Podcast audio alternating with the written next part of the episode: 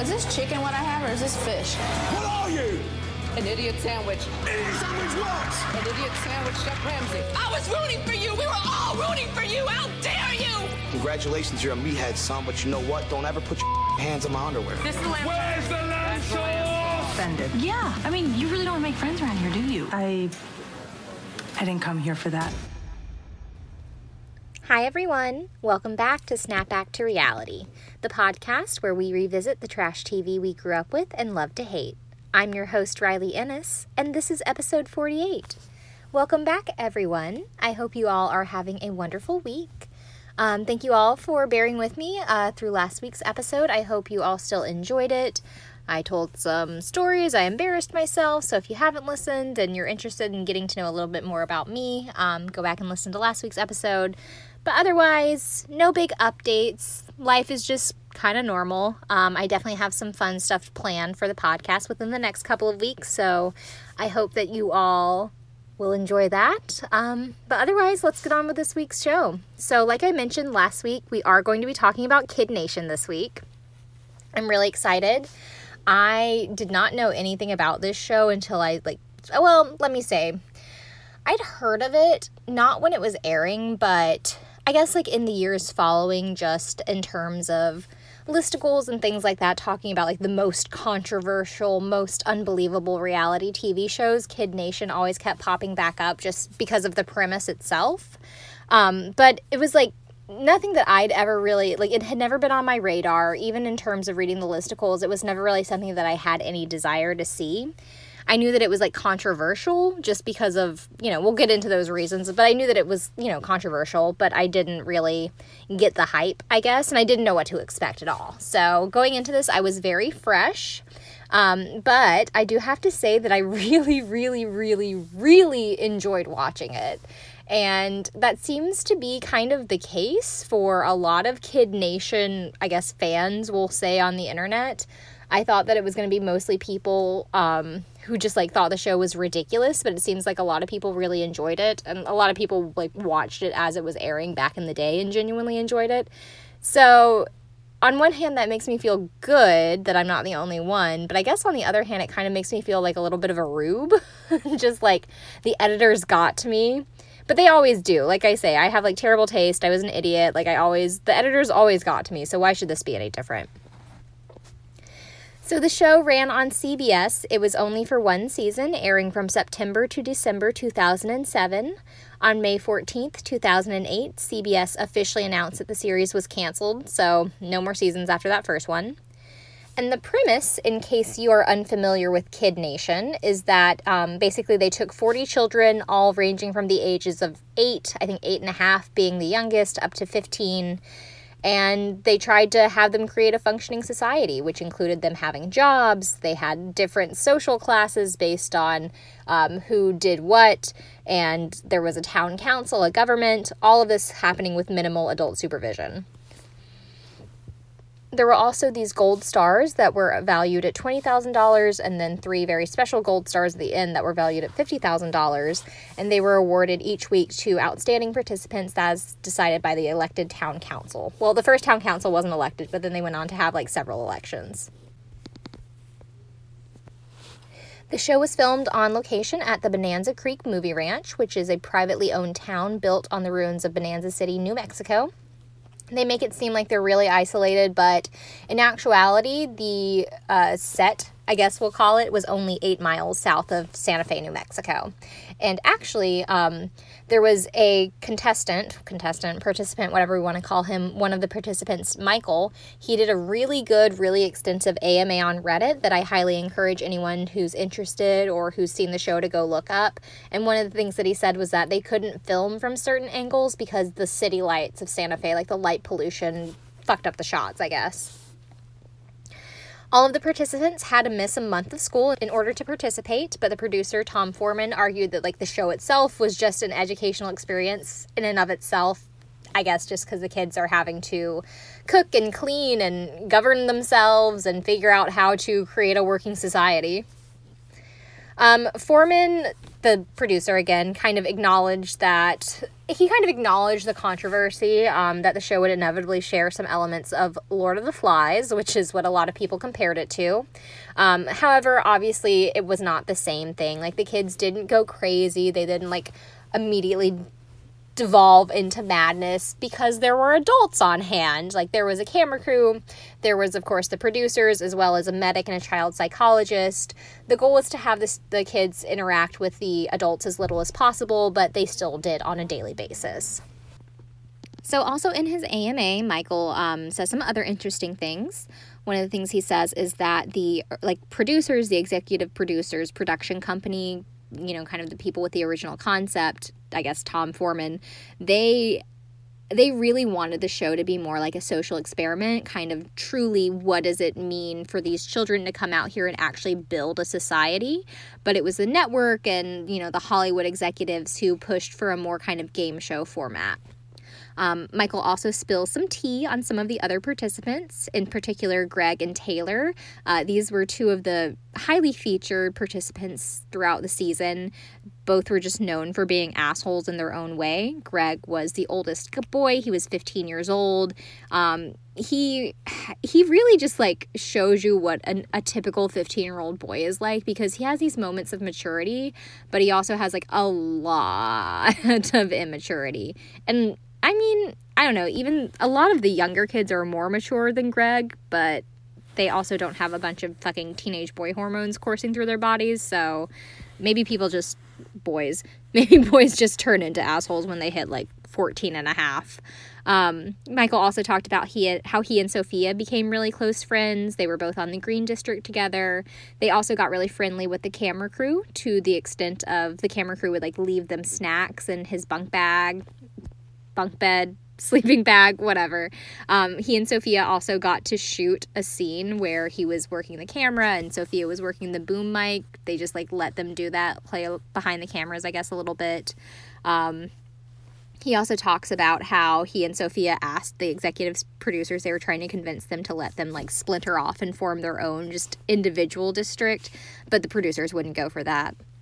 Another thing that he talks about that's pretty interesting, um, especially if you know how to use the like remove edit, like so that you can see deleted comments on Reddit. He talks about um, the different hookups that happened and some of just like the behind the scenes kind of like gross teenage hormonal stuff. He doesn't go into any explicit detail and he only really like talks about a hookup in one in one comment because he thought it was a PM and for all of the rest he tries to like be like, "Oh, I'm not I'm not going to say anything. I think it's classier to not say anything." But he basically does confirm that yeah, since there were a bunch of like 13 to 15-year-olds, there there were some hookups. It was basically like summer camp, he said.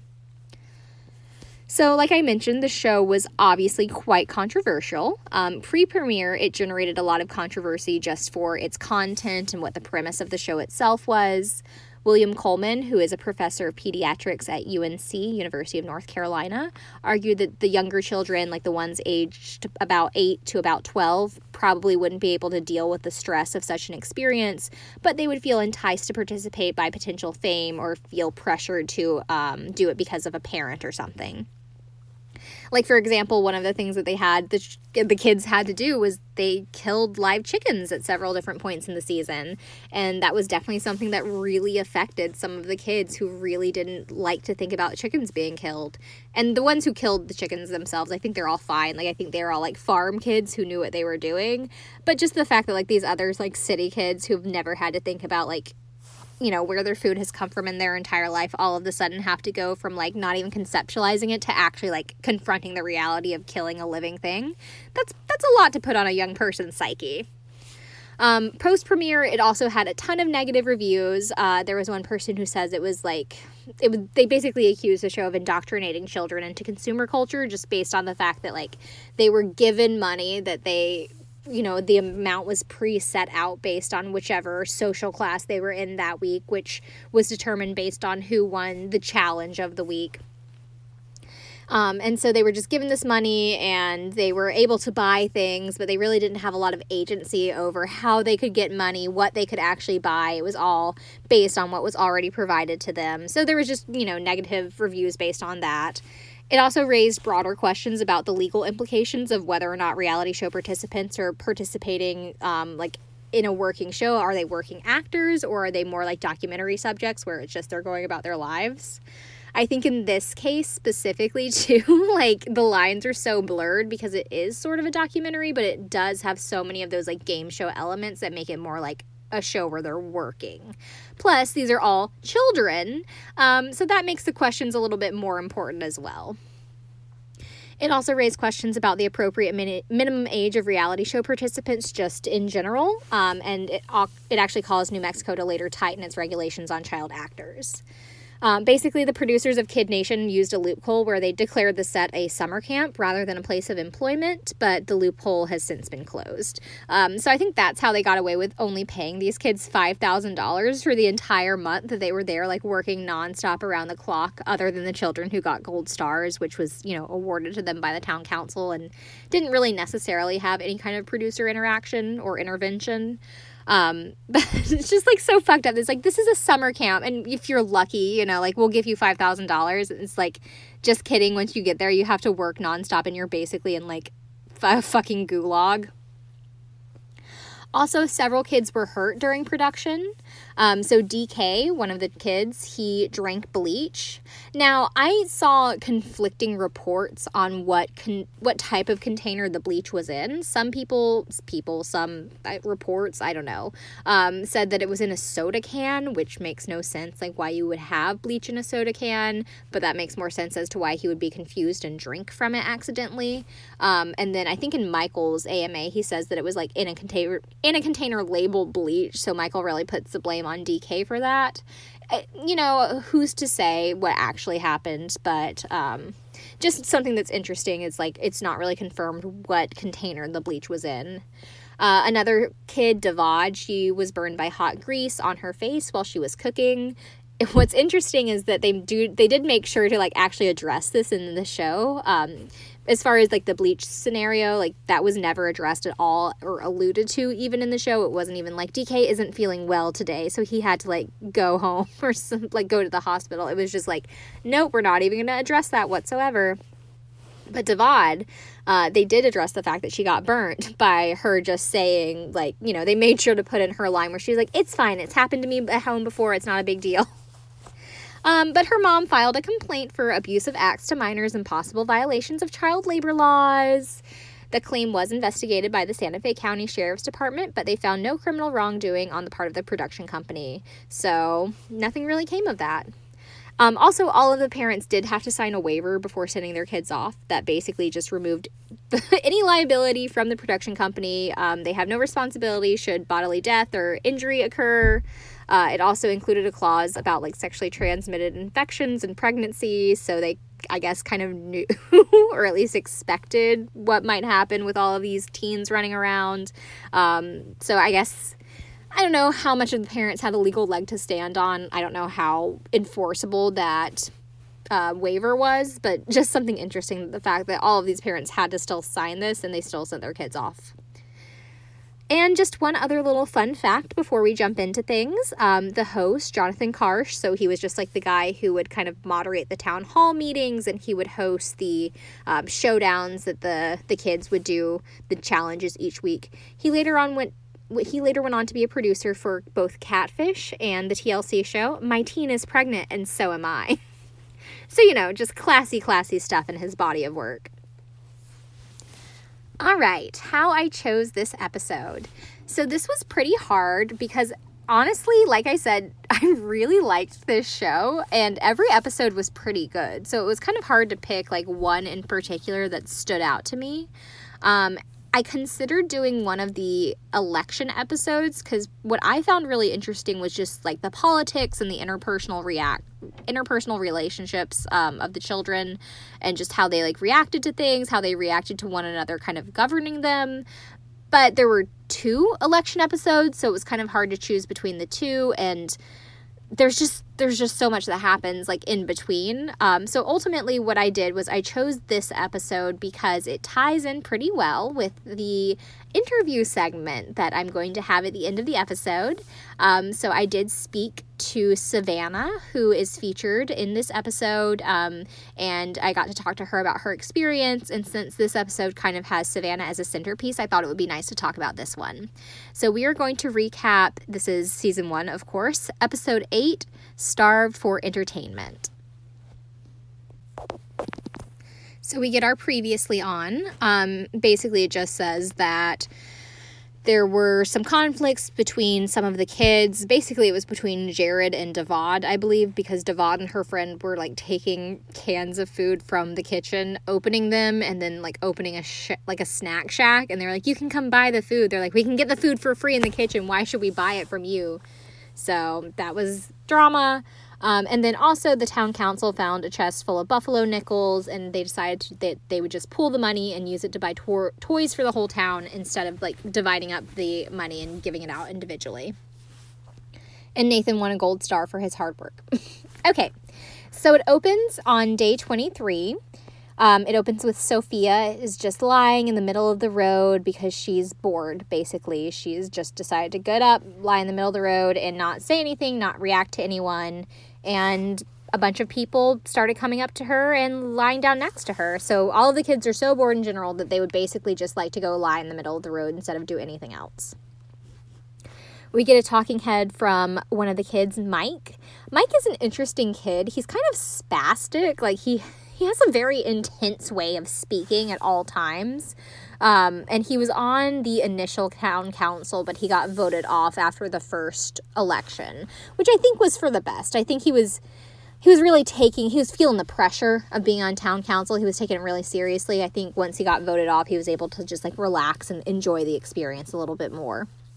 Um, so he says that bonanza city is getting really dull. They just do their chores and they all sit around and then another kid, Jared. Jared is also another like total weirdo, but he's like really cute. Um, he says, dance, theater, play, art, all of these things are absent in Bonanza City. Would you like to know one of the callings of the Dark Ages? They ditched art and entertainment. And then another one of the kids, DK, who I mentioned, the one who apparently drank the bleach, says that they're all bored and they're tired of sitting around waiting for something to fall out of the sky. So DK basically decides that they need to have a little town meeting. Uh, he gets up and he like rings the bell that's like in the center of the town and calls everyone together.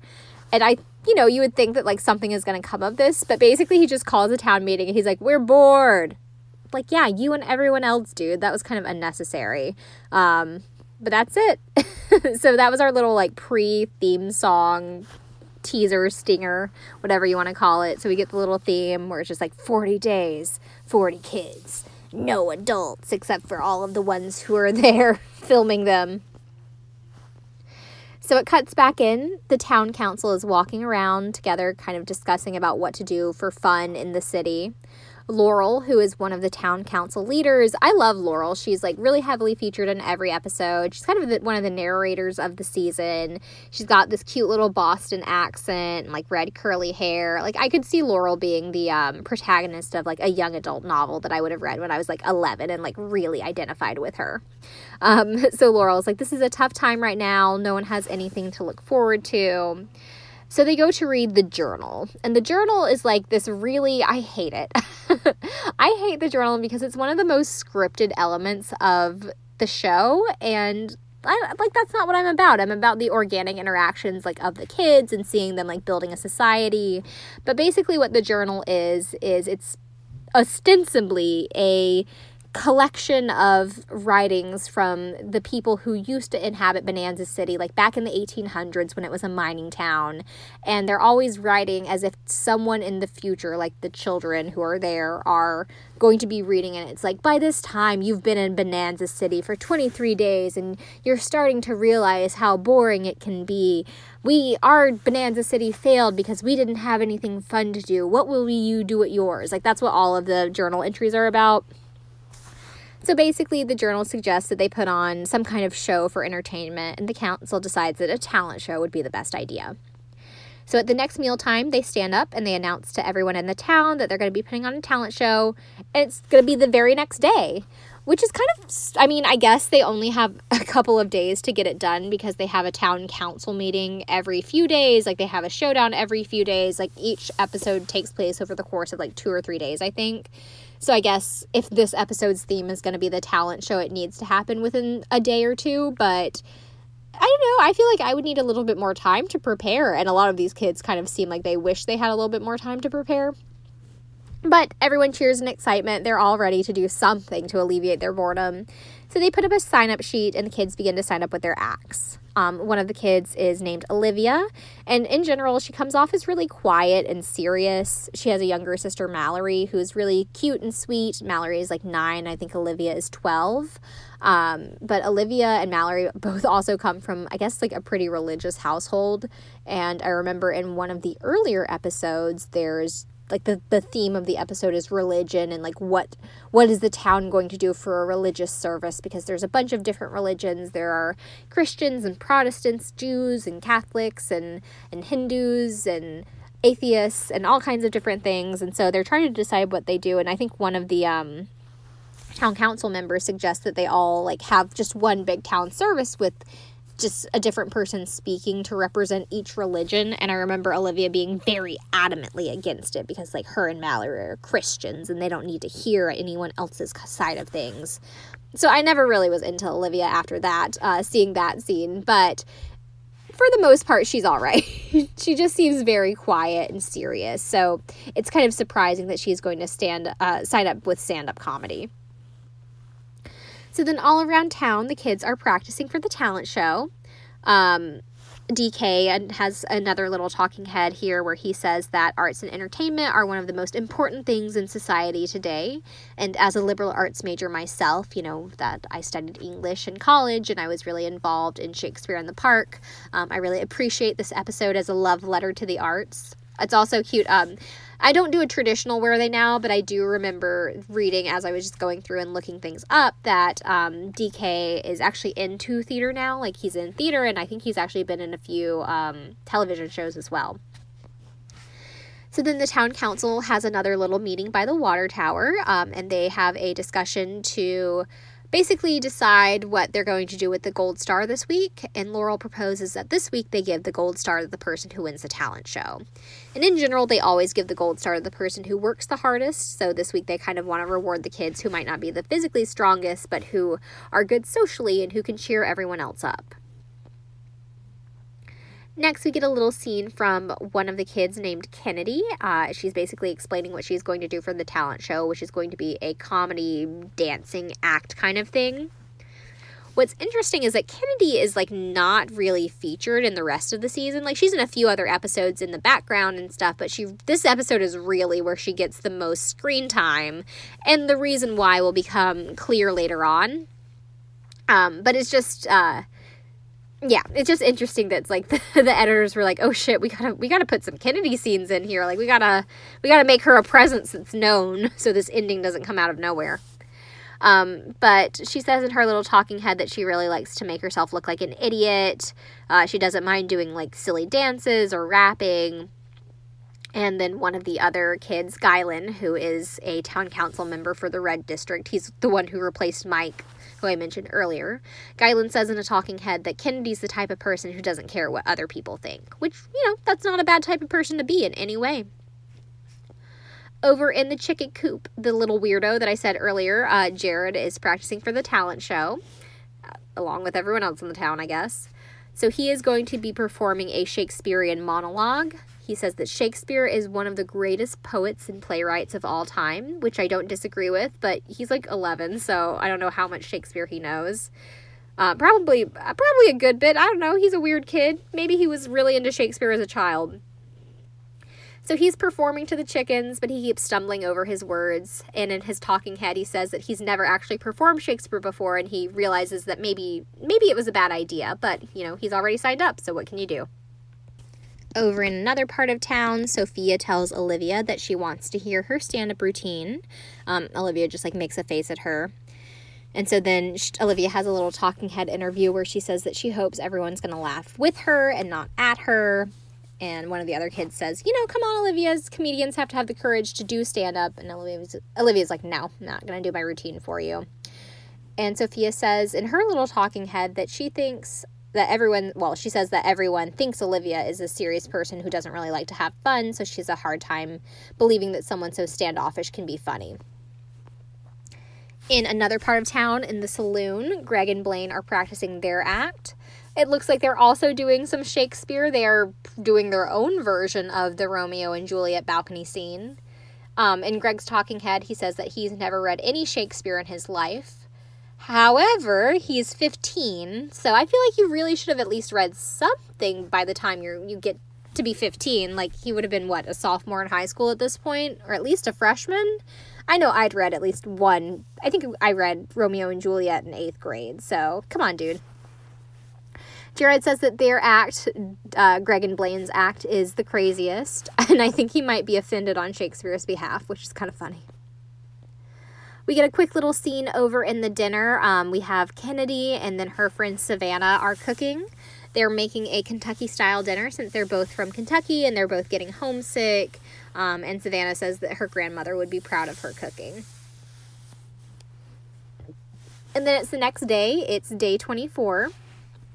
Um, Olivia just has a quick little scene where she says that she's intimidated by the talent show, but she's really thankful that she has her little sister Mallory who's there with her, who's always just like going to be someone who supports her. And it's cute. And then we see Greg and Blaine doing chores, like doing like heavy chores, filling up water barrels and having to haul those around. And so, even though the blue team uh, is upper class this week, so they have four different social classes.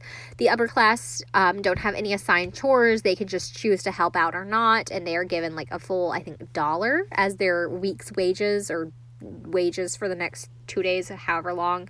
Um, then there's the merchant class who make 50 cents, the cooks who make 25 cents, and the laborers who make 10 cents, I believe is how that's all divvied out. Um, so Blaine and Greg are still working, even though they're upper class this week. But then it cuts over to see some of the other blue team girls, and they're just laying around in bed talking. Um, this is Natasha and Migle. Um, they say that they're going to take advantage of being upper class. They're just going to sit around doing nothing. Um, and Natasha says in a little talking head here that she's, you know, she's usually the princess of the family back at home, so she doesn't really feel inclined to do anything. Um, Migle says that her and Natasha became best friends once, basically the first day that they met there, because they like to talk about clothes and boys and everything there is to talk about together. Um, we get a cute little interview talking head segment here from one of the cutest fucking kids on this entire show, uh, Alex. He's nine years old. He's so cute and so smart and so articulate and well spoken. He's adorable. Also, in his AMA, Michael kept saying like how awesome Alex was and like he was like the best kid ever and that he wasn't showcased enough on the show. Um, but Alex says that some people have said Natasha and Migle are like Paris and Nicole, but he doesn't really know what that means. So Greg and Blaine go over to Anjay. Anjay is like the leader, the district leader of the Blue District, um, and they tell him that since the girls haven't been doing anything, they are considering to um, purposely throw the showdown. So if they purposely throw the showdown, you know, Blue will get last place. There'll be laborers, and the girls will be forced to take out garbage and clean toilets. So Anjay really doesn't want them to do that. Obviously, he doesn't want to be a laborer himself. He also doesn't want their team to be last place because that reflects poorly on him as the district leader. Um, but Greg and Blaine basically say that they're going to give the girls one more chance today, but if they don't step it up, they're going to throw it. And they go over and they tell the girls, like, they, they tell them to their faces. And I will say this the girls do take it pretty seriously. Um, because some of the other girls, like the younger girls on the Yellow District, at different points when they don't want to do something, they get a really shitty attitude about it. But these older girls, they're like 12 and 13. Um, Migle says like she wouldn't want to be hated by the rest of their team. So they seem pretty well intentioned on stepping it up. We have another quick little scene. It's just Savannah walking by herself, looking kind of sad, and Alex goes up to her um, Alex asks her if she's okay, and Savannah just says that she's feeling really, really homesick and she really misses her family a lot. And Alex is so sweet. He, you know, like I said, he's really articulate and well spoken. He's like, I really, he's like, I don't want you to go. You're a positive contribution to Bonanza City. Um, and Savannah is just having a hard time because she doesn't know what to do. So it's time for the next showdown. Everyone is getting ready in their various like districts. So Anjay is really trying to get the blue district pumped up and he's like, "Are we going to win this?" like trying to, you know, get everyone feeling it. And then Greg and Blaine just keep saying, "No." so he's like, "No, no, come on you guys. Are are we going to do this? Are we going to win this?" They're like, "No." Green is really determined to win upper class because they have never won it before, so they're all really, you know, they're ready to win this. All of the teams run out down to the field, down to the showdown, which, as we learned in the interview segment that you'll listen to at the end of the episode, um, they had to film a, a bunch of times. And then Jonathan, the host, tells them that since this week they've been so focused on arts and entertainment, this showdown is going to be one big art project. So basically, he shows them these big paint by letters canvases. Um, instead of being a paint by number, it's got these little like squares, shapes with various letters R for red, B for blue, so on and so forth. But the catch is that in order to fill in those little shapes, they're going to be using chewed bubble gum to create a picture. So basically, the district leaders are going to have to hand coins to the various members of their district who will have to like run a few yards away to a gumball machine, put in the coin, get the gumball, run back, chew the gumball, give their chewed gumball to their district leader for them to then stick on the board in one of the corresponding color spots. And the first person to fill up, or the first team rather, to fill up the entire board wins. Um, the town leaders are really grossed out by the fact that they're going to have to be touching other people's used gum. Um, yeah, it's really gross. also, the kids, um, this always happens, but like in each challenge, the kids are given a certain amount of time in which all four teams will need to finish. And if the teams finish within that amount of time, they are rewarded with um, various reward options. Basically, it's always a choice between two things, and they get to pick between which the two, which one they want. So the challenge begins. The kids are given their quarters. They run over to the machines. It's really funny because they, you know, put in their quarter. They like turn the, the knob and then the gumball releases and it has to roll down the body of the machine and come out at the bottom. And it's just like funny because you see the kids like screaming at the gumballs to go faster. So they start chewing their wads of gum and they hand them over to the district leaders and they start sticking them on the boards in the various spots. Um, Guylan has a little talking head here where he says that he thought the challenge would be disgusting, difficult, and just all around gross. And as soon as we started, I realized that I was completely right, he said. Zach was also really disgusted. Zach is the leader of the yellow team. Um, he was also really disgusted at having to have handfuls of other people's chewed gum.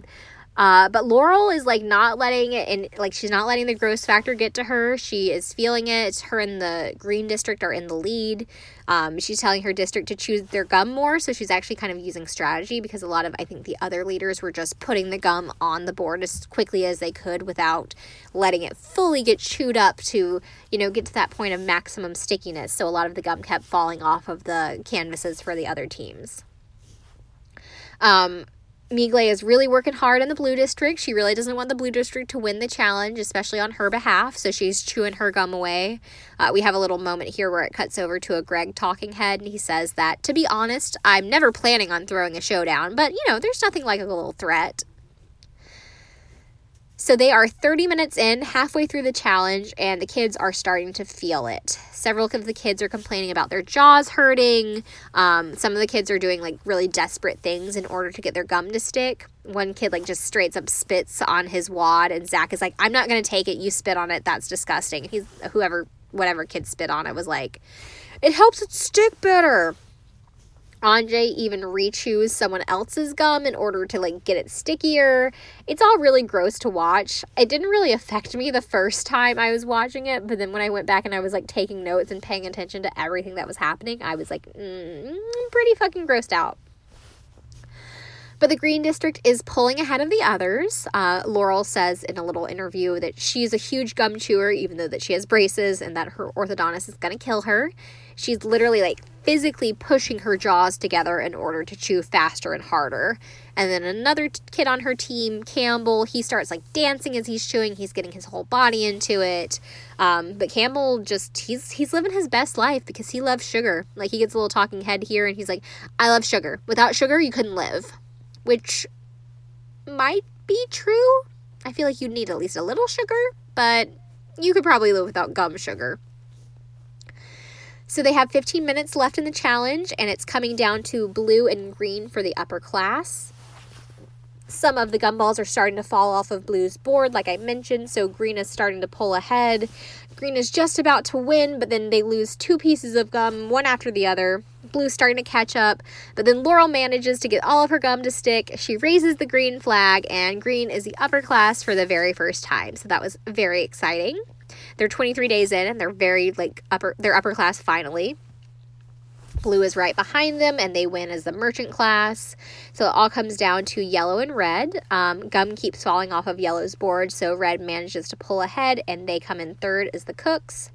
And then finally, there's only one minute left in the challenge in order to finish so that they get the reward for the town.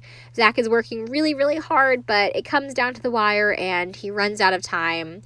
I think this is maybe not the first time that they've lost the reward or they haven't won the reward. Um, but this is one of the few times that they don't win the reward. So it's really disappointing for everyone. Um, however, of course, because it's just good television, they do have to show the kids what they uh, what they would have won. So the first choice was going to be paint for the kids to paint the town in the colors of their choosing, just liven up the place, I guess. Option two was an all night block party for the whole town which I guess are two fun things, but they're still going to put on the talent show. They had already planned on doing that, and at least it wasn't a serious reward that they lost, like in one of the earlier episodes where they had the option of getting toothbrushes, which they all chose, um, or fresh produce so they didn't get scurvy. Uh, just imagine the producers being like, You could have won a bunch of vitamin C, but instead, you're not getting anything. So for them to have just lost the block party slash paint, I think is not a big deal. Um, so now Zach says that he thinks the talent show is extra important. He says that, you know, we need to have some fun in this town or it'll fail just like it did in the 1880s. And I really love these little allusions to how this was a real town that failed, and now they have a mission to revive the town and build a working society that they all take so seriously. It just it tickles me whenever whenever that happens. So we get another scene of Jared practicing his monologue. Um, he's feeling a lot of pressure and he's considering bailing at the last second. And then another cute little scene um, just of the Green District hanging out together, and Laurel just says she's so proud of them and that they're going to celebrate getting upper class for the first time. Meanwhile, we get a quick scene with Savannah. Um, Savannah is crying because she's really, really homesick and she doesn't know what to do. She's kind of considering leaving, but she knows she'll miss everyone there. But she knows if she um, goes, if she doesn't go, she'll miss her family and she'll be miserable. Kennedy has a talking head where she says that Savannah is one of her best friends there and she's the only other person from Kentucky and she wouldn't know what to do if she left. Um, so Savannah says that she loves the people that are there, but she doesn't really like the place and the place is starting to overwhelm the people and she just doesn't know what she's going to do. So it's the next day. It's the day of the talent show. Olivia is practicing her stand up routine and she is nervous. Jared is still working on his monologue. He says that this is not enough time to memorize a monologue. But it's time for the talent show, and everyone begins to gather in the saloon for it. Guylan has a talking head where he says that he's hoping the talent show will make people happy and make them want to stay in Bonanza, especially Savannah they decided that Markell was going to be the MC for the talent show. And this is kind of one of the few moments when Markell really gets featured. Um, and he's a really great MC. He's like very naturally charismatic. So, up first, we have a kid named Kelsey. Uh, she plays the piano. She's obviously quite talented. She plays the piano better than I ever fucking could in my entire life if I practiced for 10 years. Um, Guylan says in his little talking head that Kelsey's piano playing was amazing. I honestly thought Chopin had come back from the dead. And I just really love encouraging how all of the kids are to one another. It's really sweet. Um, Campbell, the kid from earlier who was dancing and chewing his gum, he dedicates his talent to his bird AJ because that's the one who taught it to him, and he does a very loud and very accurate bird call. Um, someone else, um, I forget his name. He's one of the older kids who doesn't get a lot of screen time, but he plays the piano and sings. I think in Wikipedia it says, I think his name might be Eric, and it says that he sings an original song called Leaving New Jersey. And then Jared goes up for his Shakespearean monologue. So it is from King Henry V. Um, the editors are being kind of shady here because as he's giving his monologue, the music is sort of silly and it just kind of pans to the audience and shows lots of different shots of the kids just sort of staring back at him kind of blankly or looking kind of confused. However, Zach does have a talking head where he says that he thought the monologue was great, and then once Jared is done, everyone does cheer very loudly. Um, and Jared has his own talking head where he says, You know what? It wasn't the worst. So next, Greg and Blaine come up to perform their scene, whatever it is. Um, and it's interesting because there's obviously multiple scenes like it's a little miniature play or whatever but we never really get a clear idea of what is happening because at one point greg goes up on stage he goes behind a door and he's like oh no one laugh and then he comes out and he's wearing a gingham dress but then all of a sudden the scene just like switches perspective and Greg is suddenly in a hat and a leather vest and Blaine is the one who's in a black dress and a feather boa. Um, so I don't know what's going on with all of that, but they had something going on. But you can tell everyone's really enjoying it. They're all being silly and everyone's laughing. and then at the end, Markell is, I guess, sort of like what's the opposite of introducing? Like i don't know you know like when you the mc says something about the act that just happened um, and he says i wouldn't say it was hilarious but it was weird. And then you hear one of the other kids just in the audience yell out brokeback mountain! Which i mean i definitely got some like i don't want to say gay vibes from greg because it wasn't even like he it wasn't like a gaydar, but it feels like the relationship that he had with Blaine, like the friendship that he had was one of those like maybe really intense friendships that has like some romantic attraction behind it, but you don't really understand that that's what's happening because you're a kid and you've never really considered yourself as being gay at all do you know what I mean? you know what I mean when I describe it like that? So anyway, that I just I don't know. Maybe someone else picked up on that as well and and that's why they yelled out Brokeback Mountain. Maybe I'm not the only one who thought that. Um, another kid, um, she is not really featured a whole bunch in the season. I think her name is Jasmine because I think she gets a talking head a little bit earlier this episode. But she sings and she gets quite the ovation. And then it's finally time for Olivia's much hyped stand up comedy act. Now, I personally didn't like it. Um, I it just seems like all of the material for the most part is aimed at other people and and it just seems a little bit mean spirited. So, for example, um, one of one of her jokes is Anjay is smiling all the time. If you told him to jump off a cliff, he'd still be smiling which is like it doesn't it's not mean. Like that's not really a mean thing to say about someone but it just seems mean spirited because olivia kind of bullies Anjay the rest of the season and she just kind of treats him really shitty um, even when he's obviously just trying to do the best thing for his district. I guess it's not really like i can't decide if these things are maybe it's fine because Anjay's a town council member. And then the other thing she says is Greg and Blaine, I could invent three million jokes about them, but look at them. They are the joke. Like, I guess it's technically it's fine because she's punching up, right? Like Greg and Blaine are both like older boys, and then Anjay is like a boy who's on the town council. They all have power as opposed to Olivia, but it just I don't know. There's something about it that just doesn't sit right with me. But the rest of the kids seem to really like her routine. Sophie even says that she was impressed. Everyone's laughing and clapping, so Olivia does a good job. And then next up is Kennedy. Um, and so Kennedy says that she just mostly wants Savannah to feel better and she's not afraid to make an idiot of herself in order to do so. So she gets up on stage and she puts on a feathered mask and boa and she does a little rap. She says that she's going to start out with a little rap and then she's going to go into some wicked dance moves. Um, and so her rap is Hi, my name is Kennedy. I'm bringing the melody. I dance like, like a penguin, so watch this buffoon rock this saloon. And she starts dancing and she's, you know, just breaking it down. Everyone's laughing and cheering. And Anjay says that her act was just straight up funny and she didn't mind making a fool of herself, which is awesome.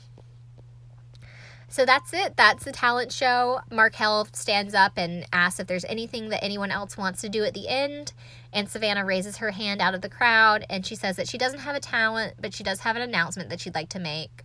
So Savannah gets up on stage and says that since they've had the talent show, she's had a lot of fun and she feels a lot better and she's decided that she's going to stay.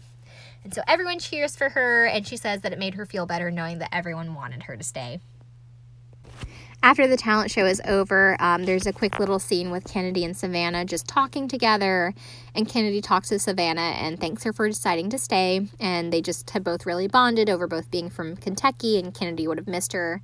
Um, and Savannah's glad that she decided to stay as well. So that's sweet. So then the town council holds a little town meeting, um, like individually, where the kids can come in and cast their vote and just make their vo- their voices heard on who they think should get the next gold star. Um, and so the town council specifically asks for people to take into account people who, someone who makes the town feel better, someone who always has a smile on their face, someone who entertains them. Uh, Divad is first, and she nominates herself because she usually does. Guylan has a little interview section where he says that all she does is cook potatoes and she's going to need to do more than that to be a gold star contender. Um, I think Divad was even known as just Potato Girl, like that was her nickname because all she did was cook her fried potatoes and then try to sell them at her snack shack. A few different people say that Olivia should win based on her stand up routine. And then Olivia herself actually nominates Kennedy. Uh, Sophia uh, nominates Kennedy as well. And then Kennedy votes for Sophia, who's already won the first gold star. So technically she's still eligible, but she there's there's like 40 kids and like I don't know 10 gold stars they get to give out. I don't think people should be getting two. So in general, the town council is kind of down between Olivia and Kennedy as well, based on I guess just based on their performance at the talent show. So everyone gathers together for another town hall meeting, and Jonathan, um, the host, I feel like I always need to explain who he is because he's just like this random man who pops up out of nowhere. But he asks if there are other any any other hidden talents that weren't showcased in the talent show. And DK stands up and asks for Laurel to sing.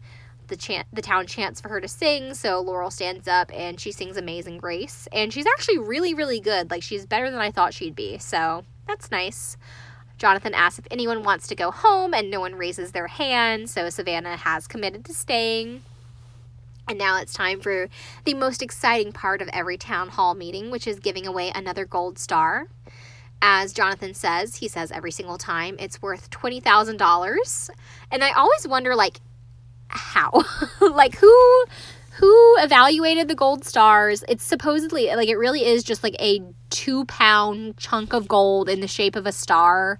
I really wonder like how they cashed them out. Um, in his AMA, Michael says that you get to choose between the gold star or a check, and he chose a check because he didn't know how he'd cash it out. But gold, the price of gold has apparently like risen. So if you were to just pick the gold star and and hold on to it, I guess you'd be in better shape I don't know. It's just so weird they like gave out actual hunks of gold. So the town council huddles one last time while they deliberate, and then Zach stands up and he announces that the gold star is going to go to Kennedy. So Kennedy gets up and she seems like she's in awe. Um, she collects her gold star and she's like, "Thank you." She's like, "I'm just thinking it's really heavy because it's like literally two pounds of solid gold." Um, what's interesting in her little like thank you speech because she does give a little speech um, is that she says that she she basically thanks the council for recognizing that you don't have to be one of the quote cool kids or quote popular kids which is interesting because she was really not featured in any of the episodes at all up until this one. And I wonder if the group of kids who came up more often and were featured more heavily were just the ones who were more popular. Just popularity, more outgoing, more willing to talk to the cameras or talk to producers. It's just kind of something that I, I wondered based on her speech. Um, I just wonder if their general popularity was reflected in the screen time that they got. So Jonathan gives her the key to the one working phone in Bonanza City, and she goes off to call her parents. Um, but first, we get a really cute talking head where she holds up her gold star and she says that this is my most precious jewel of hard work and weirdness, and I love it. And it's really sweet. So Kennedy calls her mom and tells her about the gold star and how it's worth $20,000. And her mom cries and she cries. And what's interesting about this is whenever the kids go and talk to their parents after they've won their gold star, is that we are actually seeing their parents' reaction as well. And so Michael says in his AMA that a like the crews were all flown out, like there were individual film crews flown out to the parents, and the reactions, like the phone calls were recorded live on both ends. So I'm so curious about like how that happened, like how that was set up. Did they did they win the gold star? And then Jonathan was like, oh, here's your key. Like, go to the one working phone. And then they run outside, and the producers are like, all right, hold up. We have to call your parents and tell them to expect a film crew and make sure they're going to be available for a phone call. And it's going to be tomorrow at 6 p.m. Or like, I just, I just really wonder. But also, Kennedy's mom is wearing like a pink bow and like a pink sweater set and pearls and it's a little bit Dolores Umbridge for me, but you know, whatever, to each their own. So finally, after Kennedy is done calling her mom, DK and Morgan talk to her in the street about her gold star. They're congratulating her and hugging her, and Divad just looks on in jealousy, um, and it's kind of funny. Um, it ends with Divad giving a talking head saying that she dis- she's disagreed with some of the council's decisions on who gets a gold star. And she's like, I just think the gold star should go to someone who works hard Oh, anyway, can't judge people. She's like very obviously judging people in her mind. And it really makes it look like there's going to be some plot point, like later on in the season, that's going to happen with Divad, that she's going to like blow up on the town council, or she's going to like scheme her way into getting a star, or like something is going to happen. But really, nothing ever comes of it. So it just kind of like a loose end that wasn't really tied up. And then as the credits roll, we do see this cute little scene of the kids crowded around a piano and they're singing a song about Bonanza City. Um, and so that's something that you'll hear uh, Savannah mention in the little interview segment that comes next is like it wasn't something that was featured really heavily, but we do get that cute little moment right there. So if you do want to go back and look for what she's talking about, it's in this episode. All right, so that is the end. Um, so, like I said, instead of doing a traditional Where Are They Now, I am going to do um, a little segment, an interview segment where I talk to Savannah and talk about some of her thoughts on being on the show and where she is now. Um, uh, there's a Wikipedia page that has like all of the kids, like what they're up to not all of them what they're up to, but a lot of them what they're up to. So check out the Wikipedia if you want to where are they now. There's also 40 kids, so like that's a lot to go into. So anyway, listen to this very interesting interview segment with Savannah instead. All right, so today I have a very exciting little segment. I am doing an interview with someone who was a participant on Kid Nation. Um, so, Savannah, would you like to introduce yourself? Yes. Uh, hello, everybody. My name is Savannah Sargent, and I was a person that was on Kid Nation. I was 10 years old when I was on the show, and now I am 23. Um, so I just want to hear pretty much everything about what your experience was like on the show, but kind of just starting at the beginning, how did you even find out about it? Okay, so this is um, kind of funny. It's funny to me, anyways. But so I don't know if you know about any of the other kids that got selected to be on Kid Nation. Um, a lot of them had really remarkable childhood. Uh, like Anjay, for example, he won the National Spelling Bee mm-hmm. as a kid, like several times. Uh, there was other people who just had like you know outstanding things that they did as a kid but me i really didn't have anything too exciting happen to me um, i kind of got recruited by cbs my dad uh, had made a survivor audition tape and i was in his video and cbs called him and w- of course whenever you apply for survivor you have to list you know your family the ages of your family, like just all different stuff. So they contacted him and was like, "Hey, uh, we saw your audition tape, and we saw on your application that you had a kid within the age range that we needed. Um, we're thinking about doing like a new ch- kids reality series. Uh, would your daughter Savannah be interested in doing an interview with us?" And of course, my dad was like, really excited whenever he got a call from CBS. He thought like, "Oh wow, I'm going to get on Survivor." but they were not interested in him. They're interested in me. And I went to um, an interview in Lexington, Kentucky on my 10th birthday. And there are several producers for the sh- from the show that uh, interviewed me. And they gave me a call back and they were like, Yeah, we really like you. We want to send you out to California. You and uh, me and my dad went for a week and I did more interviews. I met with like all different kinds of people from CBS and whenever after we got home, it was pretty shortly after I got home they called me again and were like, "Yeah, we want to have you on the show." uh, if you can like work it out with school because I mean I was in fourth grade and like went to public school, so like I had to be excused. That was another issue with the show was like they had several kids from New York um, that they wanted to be on the show, and something with like New York school system wouldn't let them like those on a state level wouldn't let them miss the rest of the school year to come. Oh, interesting. So yeah, um, which I guess is like another issue with kids reality shows is you know we're missing out on educational time. But anyway, so yeah, I just said sure, and they worked it out, and I came. Wow. Okay. So, what were you thinking when you first got there? Did you have any idea that it was going to be as hard as it was, where it was just you guys alone building a society, or did you think it was going to be something different than that? Uh, no, we really didn't know anything we were getting into. I didn't, anyways. I mean, I mean, maybe some of the other kids had a better idea, but just based off of what they told me and my parents, I had no clue. Like, I literally packed summer clothes. Okay, it was March in New Mexico at a very high elevation. It was very cold. Like, I literally packed shorts and t shirts. Oh, no. So, yeah, I had no clue what to expect. Uh, they kind of explained it to us like it would be a summer camp and there would be adults there, but we just wouldn't be able to talk to our parents, but there's still going to be adults there. Um, and there were, there was camera crew and producers, but it wasn't, it just wasn't what I, what we thought it would be.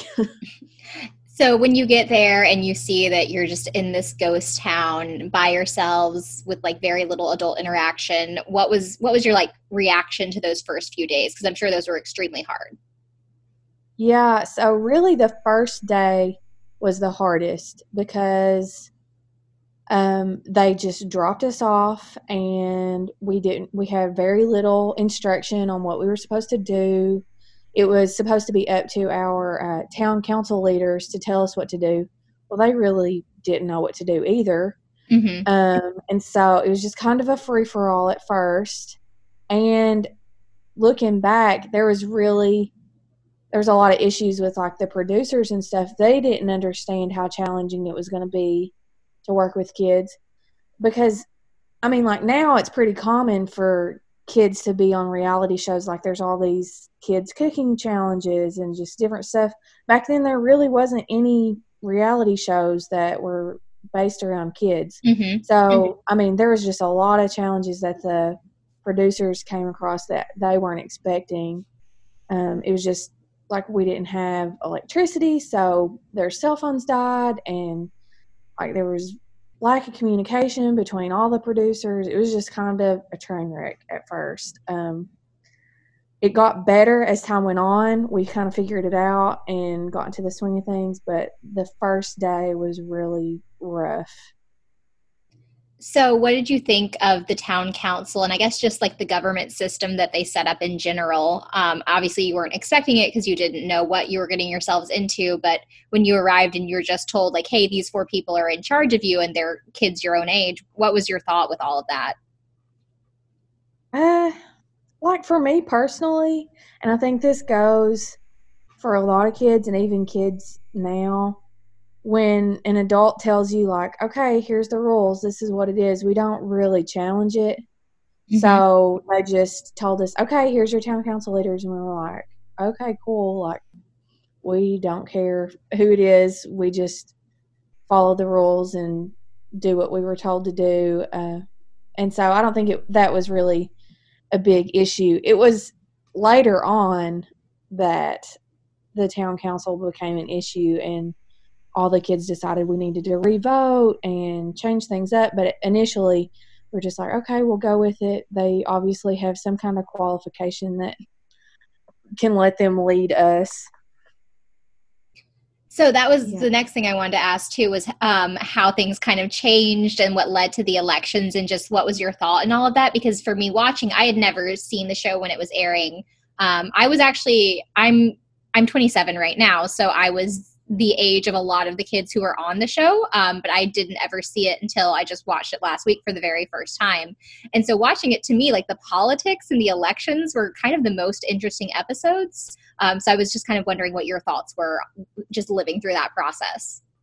Yeah, so um, we all wanted to have elections, but I guess we didn't realize that we were allowed to change things up. And so the producers kind of pushed us to do that. They were like, "Yeah, you're allowed to do that if you want to change, you know, your leadership. That's fine." Um, but I guess it just what led up to that was us finally realizing, okay, these kids are just kids too, and they don't know anything more than we do. So, what makes them more qualified? Like we can do just as just as good a job as those leaders. And that was for the other teams. My team, I was on the green team the Green District, and we really liked our leader. She was great. We were all happy with it. We all got along really well. We were probably the least problematic, I guess you would say, out of any of the districts. We just were kind of like, okay, this is fine. We uh, we're all really close, and so we didn't. Um, which you watch the show, we didn't change our leadership mm-hmm. after the first, and really, we wouldn't have voted Laurel out if it wouldn't have been for Michael just wanting the leadership position, we were all like, yeah, okay, cool, we'll let him do it, give him a chance to try it out. So that's kind of that's how it was from my perspective so to me it seemed like that second town council that happened after the first vote was really the um, one of the most effective because it seemed like it was who the people had really chosen. And then when it got to the the third town council after the second vote when it was all just the four oldest boys there was a lot of um, i guess contention we'll say kind of what some of the guys. So what did you think about that when it was all of the four guys who were leading just towards the very end um, yeah, towards the end, that was just kind of, I'm not going to say a free for all, but it, it was just like, it was towards the end of our time there. We didn't really care as much. Uh, we were just like, let's just see what happens. Kind of whoever wants it can have it and just see how it goes. Um, we we did end up getting kind of frustrated with that last set of leaders. Like we weren't frustrated with Michael, but just the other boys that were the leaders. Mm-hmm. Um, we kind of regretted that decision, but at that point it was too late. so we just had to deal with that till the end of the show. Um, and what did you think about the whole gold star process? Um, So at the time, I did. Now, what I think of it, I think that um, it was kind of set up for the older kids to win a gold star. Um, I don't know if that was the producer's intention before the show, but looking back, that's just how it played out. Um, winning the gold star really wasn't about what kid worked the hardest, even though that was the description of it and that's how the show portrayed it. It was really about like self promotion and like who can let the other kids know like hey i worked really hard this week or hey i carried 25 buckets of water. Like look at me. Look at what i've done.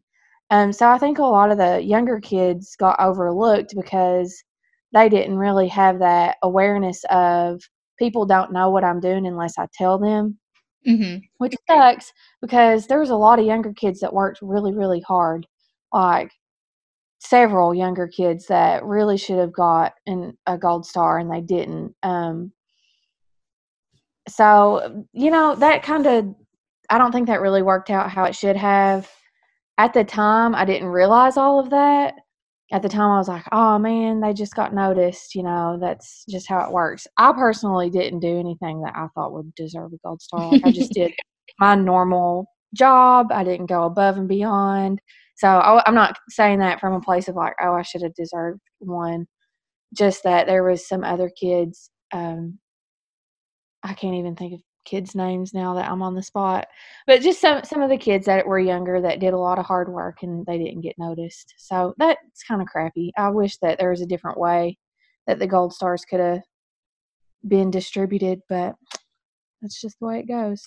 Yeah, it was frustrating for me to watch because I really wanted everyone to get something because I thought that you Yeah. know you all deserved it just by being there, and I thought that at the at the end they'd have the big reveal was that everyone was going to get a regular gold star, and then they'd have the three special gold stars. Um, so I was Yeah. really disappointed when that didn't happen. Yeah, I think um at the but by the end of the show, everybody was just like so tired, so ready to leave. We're like, we don't care. They can take everything we have and it doesn't matter. Um but yeah, looking back, I agree. I wish that they could have we we all did get a stipend. It was just like five thousand dollars, which is not enough money for what we had to do. Definitely At all, not. like, That's doesn't even minimum wage for the job that you all worked. No, not at all. And like we technically were working really long hours, which is really one of the reasons why the show got canceled. But um that's a whole other topic. But like we were up at seven AM. We didn't go to sleep till like eleven o'clock. The cameras were on all day. So like technically we were working from seven to seven AM to eleven PM every single day. Wow. If you want to look at it that way. Yeah. yeah, for 40 days straight, basically. Yes. Yeah. Um, so there was the one episode that featured the talent show, and so that was kind of your moment where you were kind of a featured person in that episode. So, kind of, what I just wanted to know, like your thoughts on that episode in general. Yeah, that was um that was a lot of fun. That's probably one of my favorite memories from the whole show. Um our, we I think all of the kids really enjoyed the talent show. That was another one of the producers' ideas. We didn't really come up with that on our own. um but it worked out really well. We really liked it. It was fun. Uh I was super homesick at that point and I was just tired and ready to go home. And um, Kennedy really encouraged me to stay, and I'm glad she did because looking back, I would have been really mad at myself if I would have went home and not saw the whole thing through. But um, yeah, that was that was a really good memory from the show. Awesome. Um, are you still close with anyone? Like, do you keep in touch with Kennedy or any of the rest of your teammates? Um, not on a regular basis, but we have talked throughout the years. Um, I a couple years after the show was over, I actually went and visited Kennedy. She's from Ashland, Kentucky, which is about three and a half hours from where I'm from. Mm-hmm. And actually, I talked to Olivia the other day. She just came out and she is releasing a book about the experience. Oh, wow. Yeah, so I actually messaged with her the other day and talked about how she wrote her book and she's looking for a publisher so she can get the book published. Yeah, so that's really exciting. You'll have to look for that if it ends up getting published. Yeah, definitely. Well, I'm definitely hoping that she finds um, a publisher and a market for that because I'd love to read it. Yeah, I, I did too. I was like, Olivia, can you send it to me? And she's like, no. I just wanted to read it and see. Because I think even though all of us kids were there and we experienced the same thing, we took different things away from the whole experience. Like we have different memories of it. So it would, it's really it would be really interesting to me to read somebody else's perspective of the whole show, especially an older kid because she is several years older than me. Mm-hmm. Yeah. So I know you didn't have too much interaction with the adults who were there um, just on set with you, but of the interaction that you did have, like what were your thoughts just with the various crew members, the producers, things like that? Um, so each district, or yeah, each district was assigned two producers, and I think they call them handlers. I don't know why that that's the term, but so you know, there's five girls and five boys on each district. There was a female and a male producer that was assigned to us. The one that was assigned to me, her name was Gina. They slept. They actually slept, um, like either in the building next to us or if there was like two rooms in one building, they were there every night. And so if anything bad happened in the night, like, you know, some weather related or somebody got sick or just anything, they were there. So we had a we did quite have quite a lot of interaction with, you know, our specific assigned producer Mm-hmm. but uh, like we talked to him every day, um, a couple of times throughout the day. Just they just checked in with us, made sure you know everything was fine because they were concerned with like the health of everybody. They wouldn't let somebody get sick or anything and not take care of them.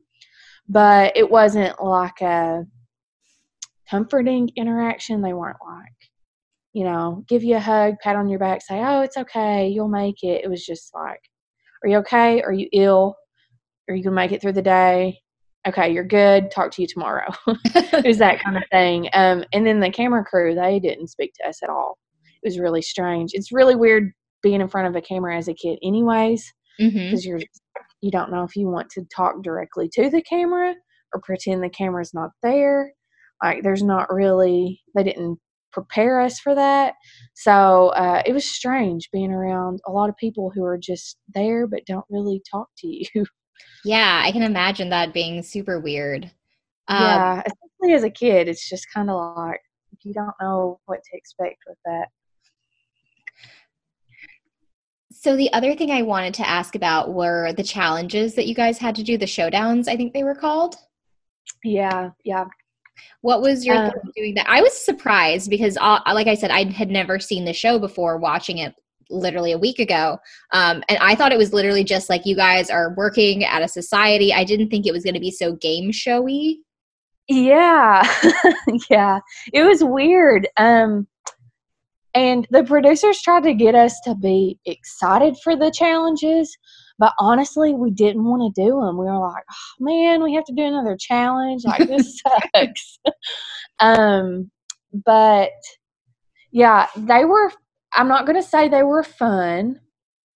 The actual like challenge portion of it was fun but the whole entire day leading up to the challenge and after the challenge was horrible because i mean i don't know if you know how you know tv shows and stuff like that works but we had to reshoot the intro Mm, those challenges like you know how it shows us running through and like we're all excited and running up to the challenge we had to do that probably like 30 to 40 times before we could even do the challenge. Oh my so we're God. Like tired.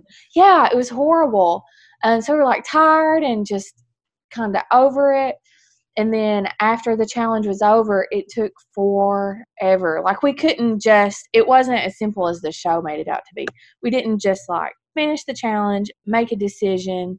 That was like a three hour process after the challenge was over of like setting up the boxes for the stuff that we could win after the challenge and like getting the right angle for the town council to make their decision. It was just the whole every day that was a challenge day, all of the kids just really didn't look forward to it. We're like, man, this is just horrible. Um but the challenges themselves, like the actual hour or 30 minutes or however long it was that we were spent doing the challenge, that was fun. I mean, the producers, I thought, kind of they were creative with the different challenges that we had to do. Um, it, it was pretty interesting, but yeah, not my favorite part for sure. Yeah, they were pretty creative though. Um, and then I wanted to ask what your thoughts were about the whole reward system. How was that, and how is it having the uh, decisions made? In general, I was very impressed with the level of responsibility that the town council took in selecting whichever reward they chose. But what did you think is being there? Yeah, so you know, we honestly were on survival mode the whole time. Like all we thought about was what are we going to eat? What are we going to drink? Do we have the right facilities for this stuff? Do we have, you know, the best the, the things that we need to make it? So it really wasn't that big that hard of a decision of going between the item that we needed and the item that we wanted. Uh, it was pretty straightforward. We, all of the kids, even though the show kind of portrayed some of the kids like wanting the the item that you know would appeal to kids, Mm-hmm. in reality, we were just like, yeah, we definitely want the food, or yeah, we definitely want the extra porta potties. Like, it was no questions asked. That what that's what we wanted. Um, so then at towards the end of the season, it was kind of like time to pick a fun reward because you guys had always chosen the responsible one. So that's when the arcade came in. Um, Yeah. So, what were your thoughts with the arcade? Because that became such a plot point for like the end of the season and what the arcade was doing and how it was tearing the town apart. Yeah, the arcade was a bad choice. It was horrible. Um, I mean, kids just have no self control. That's all that there, it boils down to is kids just they can't say, okay, I'm going to come in here and spend you know 30 minutes playing a game, then I'm going to get back to what I'm doing. Um, if there's no strict or clear cut rules on you know how much time to spend, kids are just they can't control themselves. So, of course, it didn't go well. I mean, that is to be expected. And I'm sure the adults at the time were like, oh, yeah, they're falling into the trap. They're proving why they can't be on their own. Um, but yeah, it definitely was a major problem for the whole town, I think. Did you agree with the decisions that they took later on to kind of police the arcade? Um, first with like the sheriff and like locking the arcade before chores were done, and then just deciding to lock it up altogether. Yes, for sure. Um, locking it up altogether was the best decision they could have made. um, and like the whole sheriff thing, Sophia had kind of already been a sheriff, if you want to say, um, throughout the whole show. She was a leader, but without the title. So that position for her, she had already been doing that anyway. So it was nice that they recognized her for what she had been doing. Um, but locking up the arcade, that was the best choice they could have made, for sure. And so then the show has definitely had like some controversy. Um, a lot of the things that people talk about when they talk about the show is the fact that there were some kids who got hurt. So, what was your experience with that? Did you ever get injured, or what did you think when you saw other kids getting injured on the show? Uh, no, I personally didn't. Um, but yeah, there were several several kids that got hurt. Uh, and I'm surprised more kids didn't get hurt, honestly, and more kids didn't get sick from what we were eating or, you know, kitchen related accidents. I'm surprised we didn't like catch something on fire. Like there was just so much that could have went wrong that thankfully didn't. Um, but yeah, I think they like the producers handled it well, but there should have been more preventative measures set in place because I mean there was just too much access to stuff like you know the cleaning supplies that we had and um, just different things that really could have went wrong. Uh, like one girl, she got burnt with grease, and not that you can one hundred percent percent prevent that, but they kind of. I I think personally, if they would have brought us down like a day early before they started filming and been like, okay, listen, if there's a grease fire, you put it out with flour. If there's, you know, don't mix ammonia and bleach. Don't do certain things that like a 10 year old really doesn't know. Um, that would have prevented a lot of stuff. And it's sad that a lot of the kids did get hurt. It's really upsetting looking back now that I'm an adult that we didn't have any supervision on all of that stuff. Um, but yeah, I feel really bad for all of the kids that did get hurt. It's it's a shame. It really is. Mm. And then, are there any other kind of just like things that happened that you know we didn't see on camera? Obviously, there were so many kids who were there that only a few really got featured. Um, but I just wanted to know if there were like any fun moments or like stories or like behind the scenes secrets that you want to share. Um, probably one of my one of the fun moments that a lot of people didn't get to see, and I hate that they didn't include it in the show, which they did for just a moment. I think it's on the last episode where we're all singing like the little Bonanza song. Did you do you remember that? Did you watch that part? That sounds kind of familiar. I'd have to go back and rewatch the end. So like we all made a full like a several minute long song about Bonanza and it was really fun for all of the kids to like sing it and we all got together and like somebody played the piano. Um, it was a lot of fun. I really liked that. That was like one of my favorite moments of the whole show. And then like as far as behind the scenes goes cameras were always on.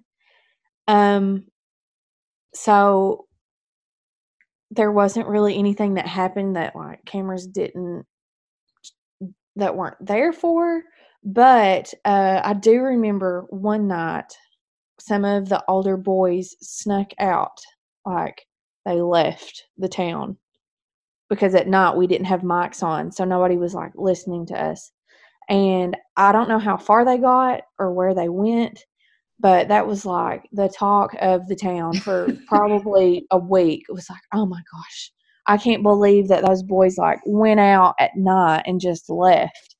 Uh, they came back, of course, but still, it was just kind of, you know, crazy for us to be like, wow, I can't believe they would sneak out. Like this is just crazy. Um, we did have pretty much free reign on what we could do. You know, they let us if we wanted to go outside of the town and like play or run around or do whatever. We were allowed to do that. Um, so it's not like they would have been in trouble for sneaking out. We just thought like, wow, they are so brave for going out at night, and that was kind of crazy. um, behind the scenes, we had so back and forth to our challenges. They took us on like big charter buses, mm-hmm. and like this is honestly embarrassing, but um, they would play like music and inside the charter bus i guess who whatever company they had that they rented those buses from they would have like strobe lights and like flashing different color lights like you'd see at a club or like somewhere that you would dance and like they would play music and all of the kids would get up and dance and like act like it was a club like we thought we were just you know, adults. Like we were out, we were clubbing, like in the bus on our way to our challenges and our, you know, color coordinating sweatpants. like we just thought that was like the funnest thing ever. Um, and so that's something that you definitely didn't see on camera that was just kind of funny. oh, that's super cute. Yeah. Um, so I wanted to know if the producers were to contact you today and say we're doing Kid Nation reunion, we're getting everyone back together, you're going to do the same thing all over again but as adults this time, would you do it? Yeah, probably. Yeah. Um I'm in grad school right now. So as long as I can, you know, get away from school long enough to do it, I would do it for sure. Yeah now I know, now I have the experience and I understand how TV works and I understand how it goes. I think that uh, I would have a lot better experience the second time around. Okay. For sure. Yeah. And so it sounds like in general you have a pretty positive opinion. So I just wanted to ask like what is your opinion on the concept of the show? Like there's obviously the mixed feelings like it's a shame that kids got hurt. They obviously could have taken better safety precautions there, but do you do you regret it at all? Do you think that it was a great experience? Just what do you think? Oh i definitely don't regret it. I'm glad that i went and i'm glad that i stayed. Um, but that being said i think the whole concept of the show is just like ethically not okay. Like just you know at, on a moral level that is just not a good idea I don't know who thought that that was going to work out and be good and like be a long standing reality show, but they just really should have put some more thought into that. Um, I did have a good experience. Nothing bad happened to me. You know, physically, it was demanding. Mentally, it was very tough. But, um, and I'm glad that I did it and it was fine. Glad that it's over. But looking back, that's it's just a bad idea to do that with kids. Like yeah. they should never do that again. I'm glad there wasn't. I will say they did an excellent job editing it because I was just very inspired and I was like, maybe our nation should be led by kids. Yeah. So I think that ultimately the producers and, you know, the people who are behind the show they got what they wanted out of it, but um, it it definitely we needed a lot of direction. The producers did direct us a lot. You know, there was certain kids that they really coached into their roles and really pushed to, you know, act a certain way or be a certain way, which is kind of crappy for them because they were portrayed badly. But um it took a lot of work from the producers at the show. It wasn't just all us doing that on our own. Um, so I think that's a testament to kids are not capable of being on their own. they need help. okay, I'm glad that you're here to say that and snap me back to reality. yeah. yeah. Um, all right. Well, is there anything else that I didn't ask you about that you'd like to talk about, or just any other stories you like to share? You've been so forthcoming, and I really appreciate you uh, giving me all this wonderful information. No, I think we covered it all. I mean, there's always going to be, you know, something else that I remember along the way, um, and then definitely other kids' perspectives. I'm sure that other people have other opinions on the show and what happened, but as as far as what I have to say, I think that you know, that's it. Awesome. Well, do you have any social media that you'd like to plug? No, I actually I'm I try to be I mean, I'm I'm on TikTok. That's how you found me. Honestly, I just did that for fun. Like no, I don't even I'm not an Instagram or a Twitter person, but thank you for asking. All right. Well, thank you so much for doing this. Yeah, of course. All right. Well, have a great night. Thank you. You too. Okay. Bye. Bye. So, a big thank you to Savannah once again for doing that little interview with me. I really, really appreciated it. Um, otherwise, we're just on to our very last question, which is: Is does the show hold up? Slash, is it worth a rewatch? Um, and I would say, yeah, definitely worth a rewatch or a initial watch in the case of myself. Like it was really good. I really really enjoyed watching it. Um, like i said a couple of times i kind of got caught up in the editing and i thought it like was super inspiring. And i was like maybe kids should be running our world. Maybe kids should be running the government. Um, but obviously that's all a little bit of tv magic that makes it seem like that kids should not be running the government. But it was still really fun to watch. It was a lot more interesting than I thought it would be, and it's really easily available on YouTube. So if anyone wants to watch it, just look it up that way. Um, but that's about it. Otherwise, you guys, thank you so much for listening. Please subscribe to this show if you don't already. Uh, give it a five star rating and review on Apple Podcasts and Stitcher and all the other places. Tell a friend about the podcast. Um, and otherwise, you can find me on Facebook at Snapback to Reality Podcast, on Instagram at Snapback to Reality Pod, and my personal Instagram is at really underscore Rylee, R Y L E E. And you can email me at snapbackpodcast at gmail.com. And I will talk to you guys next week. Bye.